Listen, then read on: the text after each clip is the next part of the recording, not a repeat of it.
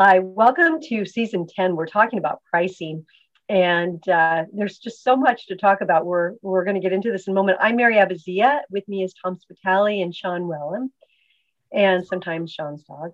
And uh, so, uh, pricing is uh, one of those big levers that after you get done with strategy, you're able to um, to really make your strategy come alive or kill it sometimes. So we're going to talk about different pricing models and all these different options that we've we've seen and what you may want to consider. So, uh, Sean, do you want to kick us off with this?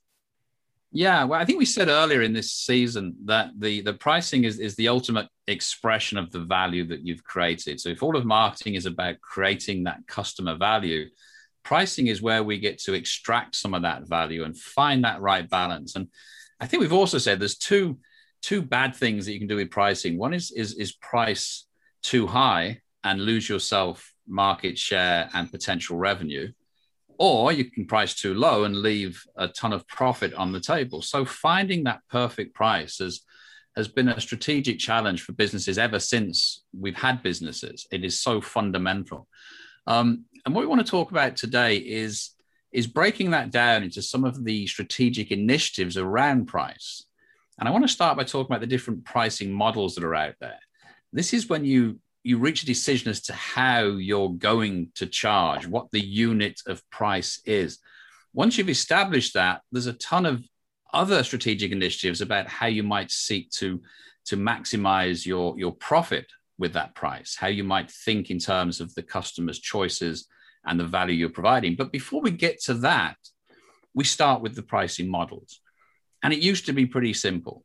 You would have a product you would sell it to someone else for a fair exchange. They would pay you the money, and the world turned. The early days of trade and commerce were just simply transactions like that. Of course, the world changes, and now we have we have different models, and that's some of the things that I want to try and get out on the table. What sorts of models are out there?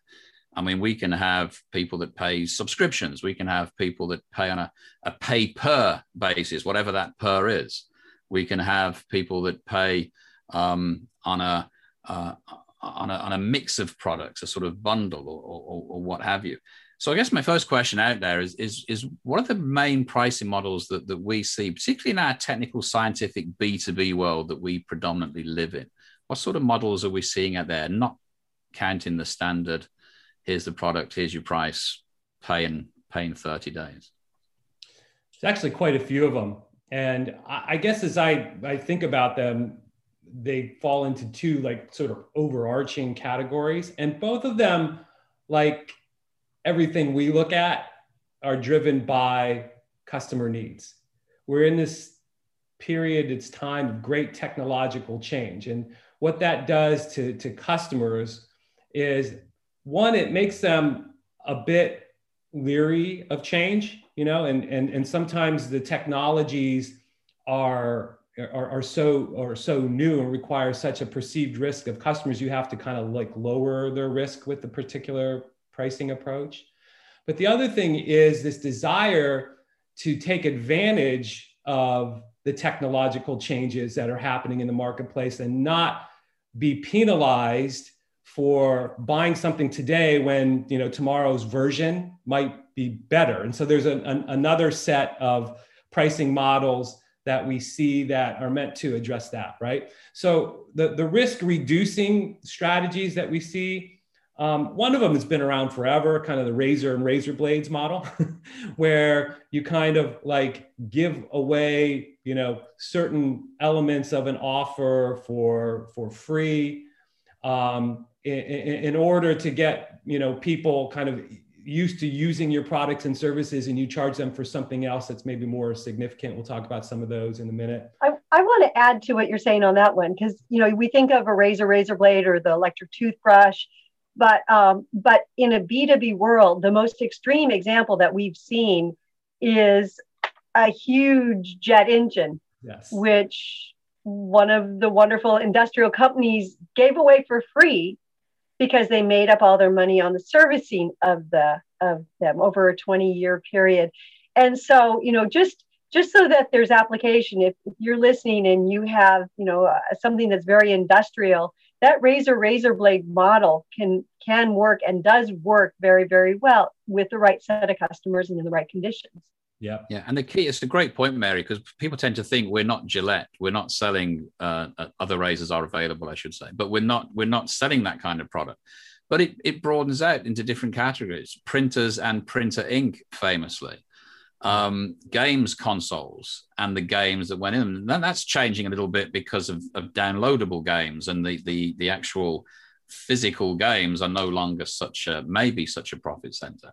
But you've always got to look at, at not only, as you said, Mary, what elements are, are the long term revenue streams and is locking those in sufficient to justify a discount or the ultimate discount by making it free um, at, at, at the beginning and also what risk because if you don't have a good contract, right? If you if when I buy my HP printer, I don't sign a contract saying I'm only going to buy HP inks for the rest of forever.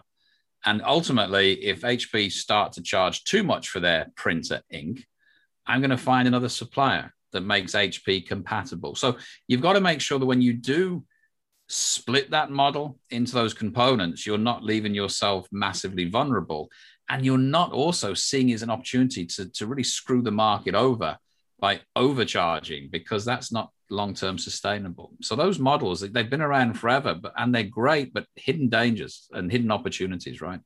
Yep. I think it seems like the attractiveness of this model comes in business b2b businesses that we deal with that have you know basically a significant significant margins on servicing right? They're just, you know, if I could just get that long-term servicing contract like airlines or, you know, commercial HVAC, right? Um, you know, that, that I, I will do, I'll be doing reasonably well. So maybe I, or replacement or, or you have, you know, in our medical device friends that have, you know, a main component and there's a disposable portion of the, of, right. of what they're doing, then that's, you know, another, another great application. Yeah, so it's consumables or service services are the two two big areas where you can have a, a sort of mothership of a product, and then the, the periphery is is either a consumable or, or a service. And if you have if you have that, then it's definitely worth considering how you might think of this model working for you. So, so yeah, so that's like our first one in the category of kind of like reduced risk. The other one is called freemium. Freemium, and I think probably all of us have experienced this where and, and, and this seems to be um, really prevalent in software businesses but you know there's other businesses too where we've seen it where you give away a certain level of functionality you know for free but you hold back um, you know certain advanced levels of functionality that you think people might want once they get to, to start to use uh, your product. So again it's a risk reducing uh, kind of strategy yeah, I mean, especially video games, you see it in that a lot. You know, you get to a point and they hook it with the kids. I mean, it actually becomes pretty dangerous because you know it's like, oh, I need to now buy in to get those extra coins that I can then buy a new kingdom, whatever it is. Right. So, I mean, an extreme of that is, you know, how the software industry has been, uh, you know, t- using that as an incentive it's another one of those fine lines, isn't it? Because you've got the, the, the pure freemium model is here's, here's a lower functioning version of the product that's suitable for many people. If you want the higher functioning product that's more suitable for you, you you pay for it. So it's, it's both a, a little bit of a free test and and it works sufficiently for a number of people. Zoom uh, which we're all used to now. The Zoom, you know, free model allows you to have so many people on the call, as allows so much length of time on the call. And if you want to have a, a functioning one where you've got a business to run and you want to have 20 people on a call, and you want it to last for an hour and a half, which a lot of these calls seem to do, or they feel like they do, then you you charge the the the extra price. And of course, it's not just free plus the potential to upgrade and you mentioned the video games, Mary. A lot of those are expensive to start with, and then they have downloadable content. That's a sort of discriminatory pricing in some ways of saying, look, everybody wants to buy the new game, but there's a hardcore that will really want to buy the extra downloadable content. And that that way we can service two markets. You know, we can say, look, you want the game, it's 50 bucks or whatever games cost but you want to have the extra bits and pieces, they're going to cost you a few dollars here, a few dollars there. And it's similar to the the the first business model, right? They're going to make a lot more money on the markups, but to a smaller audience. It's a way to discriminate in across your audience with products that only a few will want to buy. Yeah, so, you know what uh, I um where I've seen this work really well is we when we work with associations that have like they would charge all their members one flat rate and then what they did was i mean of course you know the people that really were using a lot you know it was a deal. And the ones that weren't using it much it was like we're leaving this. And so what they came up with was three tiers which the first one was free. So it would still attract new members. The next one that you could buy up into was you know you could have a certain level of participation. You get a certain amount of information and then there was a third tier kind of if you think about even like starbucks or any fast food place you got the small medium large. That's what they how they treated that premium. It was the entry point then for the next second level. And then of course there was a cadillac version that you could really buy up into.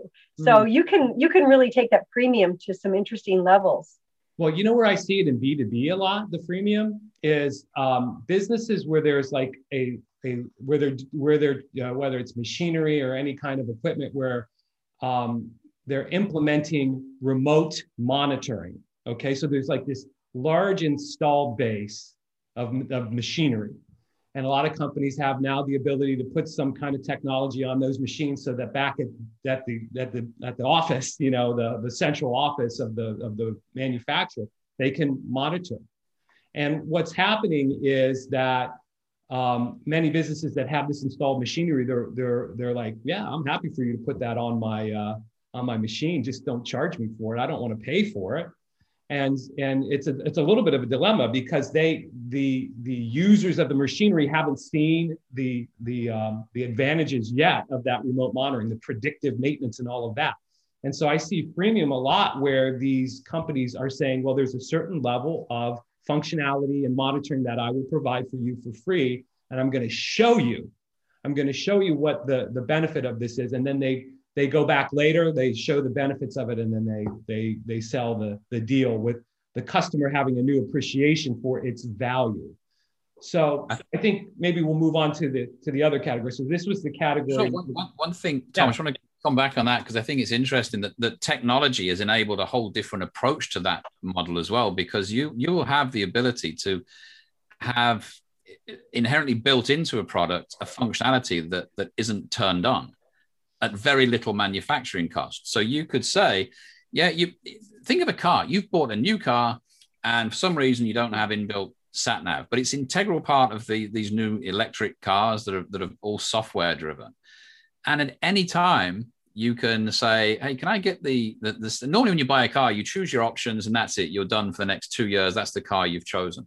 You can turn things on. Yeah. Anything with a technolog- technological aspect to it has the ability to build latency within the product for future enhancements and then sell those. So another version of, of freemium is to say, no, it's already in there. You just need to pay us an extra $5 a month and you can activate this. And that can go across medical devices, personal devices, even some forms of software. You know, the software just needs the right code to say, yeah, now, now allow this functionality. The physicality of upgrading is no longer an issue for many products, and everyone should be thinking about what what what latent upgrades can they build into stuff that, that is literally just just just flicking a switch in, in, some way.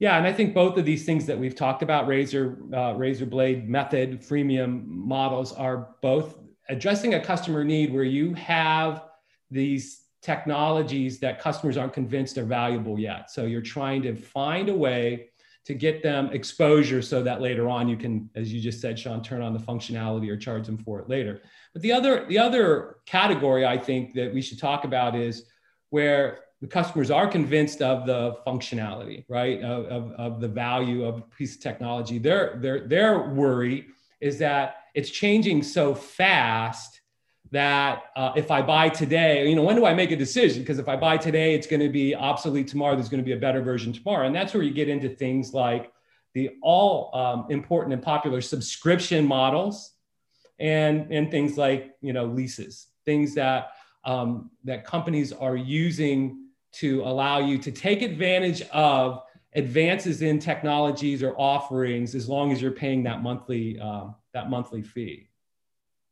Yeah, it's like regular software updates, right? These days, you you you you used to pay a license for a software, and a new version would come out. You'd have to pay the upgrade, or just use the old version until it became no longer fit for purpose, and then you would go and upgrade. With a subscription model, you you get these notifications like your your your well, let's choose Microsoft because so many people will have Microsoft subscriptions. Uh, you know, your your PowerPoint, your Excel has been updated. You don't longer have to wait for the new version. Every new improvement is just pushed out to you, and that's one of the reasons they would sell the say the value of having a subscription model is that you no longer have to worry about obsolescence because it's software. We can always just add the code and shoot it down the wires and and you've um, you've got it. Yeah. So you, you see it a lot in Amazon. And what I thought was interesting about the way they do subscription is is you might have something you can buy for thirty two dollars, but if you if you agree to do a subscription, that drops down to maybe twenty eight dollars or twenty five dollars. So they show you the value of signing up for a monthly renewal of some type. And they have our consumption patterns, you know, especially as AI becomes stronger and stronger. So it's almost like they're doing you a favor. It's like we know when you're going to run out of that toothpaste. So, you know, we'll take care of it. So it's not just about, you know, charging you monthly, but we're going to manage the way that you buy so that you have it when you need it and you don't technically have too much. Although I think I still am paying for magazine subscriptions that I bought several times and uh, never knew how to get out of. So I think that's the downside of it. That's the, the dark side of subscriptions. is ho- hopefully most of them will forget it's only five dollars a week. You know that they won't notice it going out the bank account. We've all done that though. On um, one of those moments where you think I must check my finances. You think, and you don't even know what the direct debit is. It's like a bunch of like, who is this? I'm giving seven dollars a month to, and you figure out. It's the jelly of the month club that you've not been involved in for years. It keeps on giving all year long. I, I think there's a whole topic on trust and how you can manage subscriptions at, on another another call because that breakage is something that a lot of companies are raking in. And uh, you know not when when somebody finds out they've been paying for something they're not using and the company hasn't notified them that can kind of diminish the customer relationship. Yeah, that's, yeah. that's a whole topic for for another an, another time. I think the interesting thing about subscription models it becomes more complicated uh, the, the, the bigger the ticket becomes in b2b you know?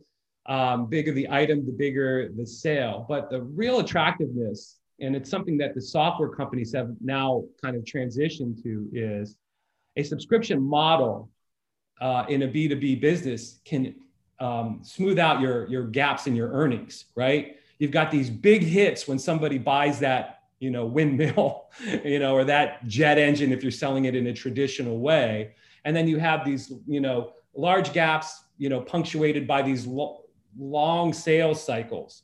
And you know it happened to this that's what was happening to software companies too. Every time they came up with an upgrade they'd have these big bumps in revenue and then these long troughs where there wasn't as much revenue. And as they transitioned over to software as a service they were able to even that out over time and, and, and it's a real attractive business model because the money keeps coming in. But in B, you know, the bigger ticket items, it, it can be really attractive if you can figure out a way to do it with windmills and jet engines and, and machinery. Yeah.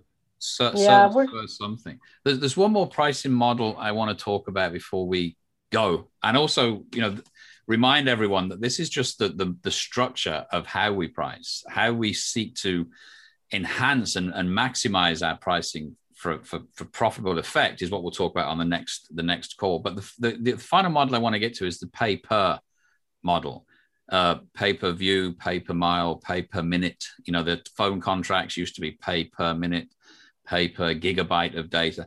If there's an incremental consumption unit that you can you can build your pricing around, that can make sure that people feel they're getting fairly charged because they're being paid based on they, they, they expect to pay more if they use the product more and they expect to pay less if they use it less. But it's spread into different models that you wouldn't necessarily think so. For example, um, uh, tires for trucks that are used for uh, the, the delivery, the ones that go cross country, the big semi trucks.